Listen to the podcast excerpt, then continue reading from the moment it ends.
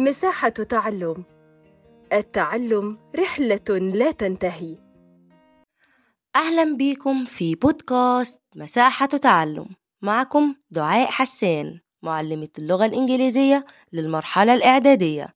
والنهاردة عندنا revision on unit 3 مراجعة على الوحدة الثالثة للصف الثاني الإعدادي.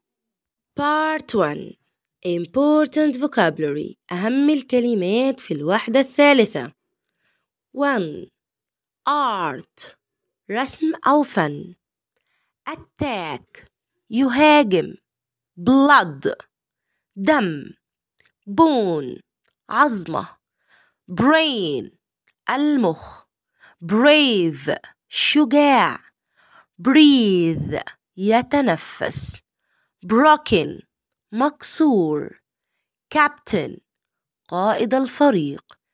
Charity جمعية خيرية. Charity worker عامل في جمعية خيرية. Confuse يحير أو يرتبك. Countryside الريف. Cuts جروح. Date of birth تاريخ الميلاد. Difference اختلاف discussion مناقشة earthquake زلزال education التعليم family history تاريخ الأسرة heart قلب hero بطل great grandfather الجد الأكبر improve يحسن infect يعدي أو يصيب jewelry مجوهرات lungs الرئتان manager مدير medicine دواء mend يصلح natural disaster كارثة طبيعية nuclear scientist عالم نووي painting لوحة plant نبات أو يزرع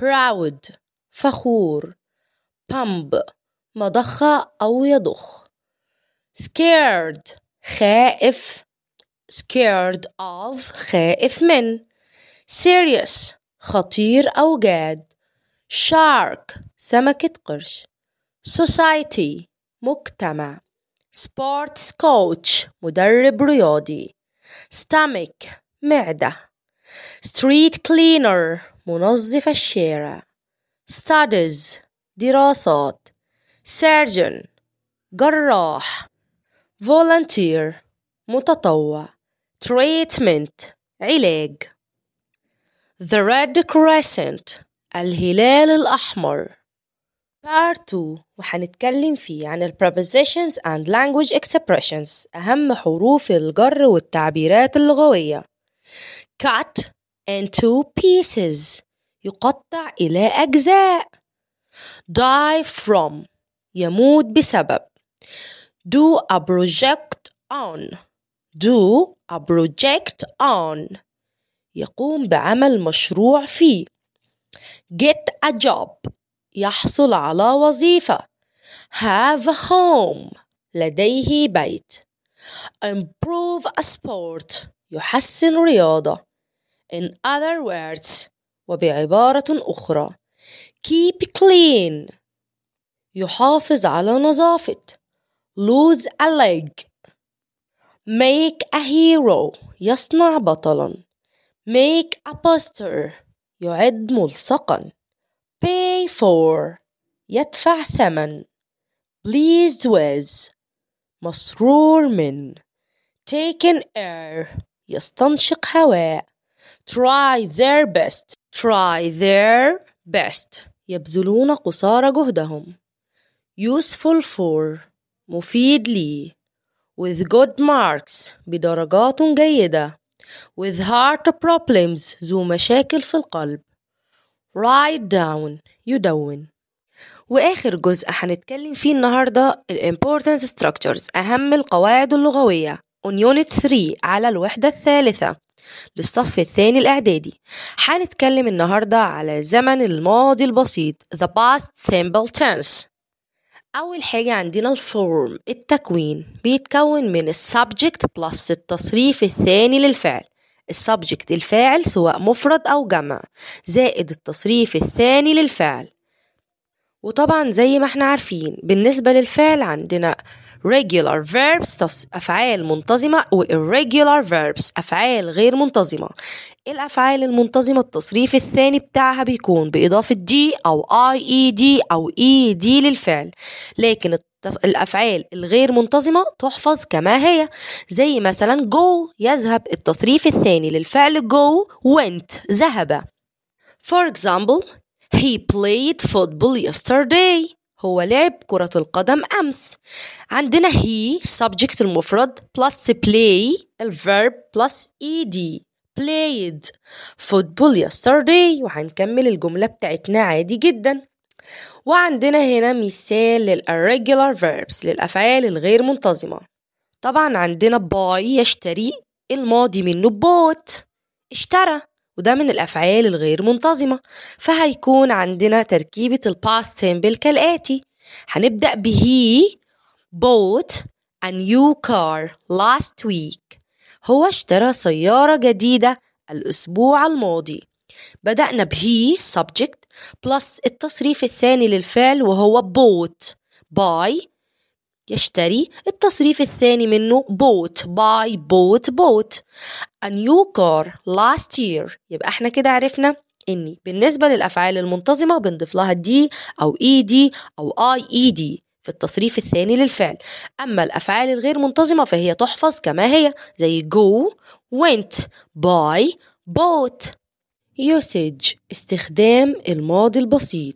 يستخدم زمن الماضي البسيط للتعبير عن حدث في الماضي وانتهى. حدث تم في الماضي وانتهى. For example I visited my uncle yesterday. لقد زرت عمي بالأمس أو زرت عمي بالأمس. أما بالنسبة لاستخدام ال past simple في ال negative اللي هو النفي فهنبدأ بالتكوين بتاعنا كالآتي. هنبدأ بال subject زائد didn't زائد الفعل في المصدر. وهو ده صورة ال past simple في النفي. For example I didn't arrive late yesterday. لم أصل متأخر بالأمس. I didn't. يبقى عندنا ال subject زائد did not أو didn't زائد ال infinitive الفعل في المصدر. طيب إحنا لو نفتكر في ال form قلنا he bought a new car last year. هو اشترى عربية العام الماضي. He bought. لو إحنا عاوزين ننفي الجملة دي هنبدأ بال subject he وهنحط بعده didn't didn't. وبعد كده هنحط ال verb بتاعنا في الجملة زي ما هو التصريف الأول بتاعه مش التصريف الثاني.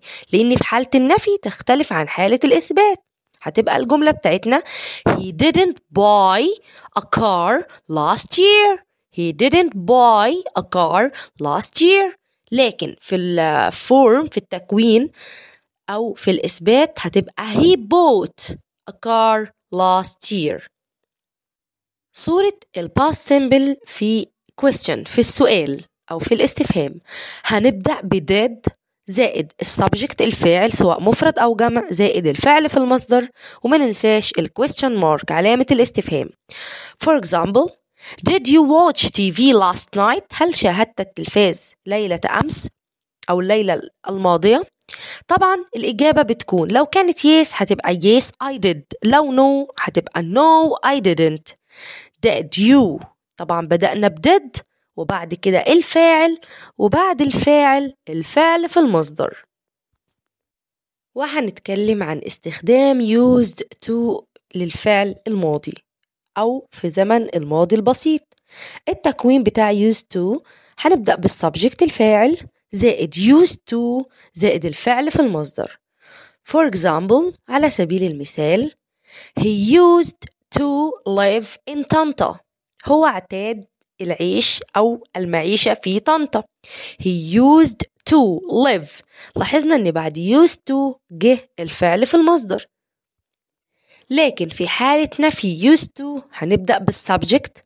Plus didn't. Plus use to. بدون ed use to. Plus الفعل في المصدر. For example I didn't use to drive a car. لم أعتاد على قيادة السيارة. ومن الكيوردز أو الكلمات المهمة اللي إحنا لازم ناخد بالنا منها وهي بتدل على زمن الماضي البسيط. عندنا yesterday بمعنى بالأمس. Last week الأسبوع الماضي. Last year العام الماضي.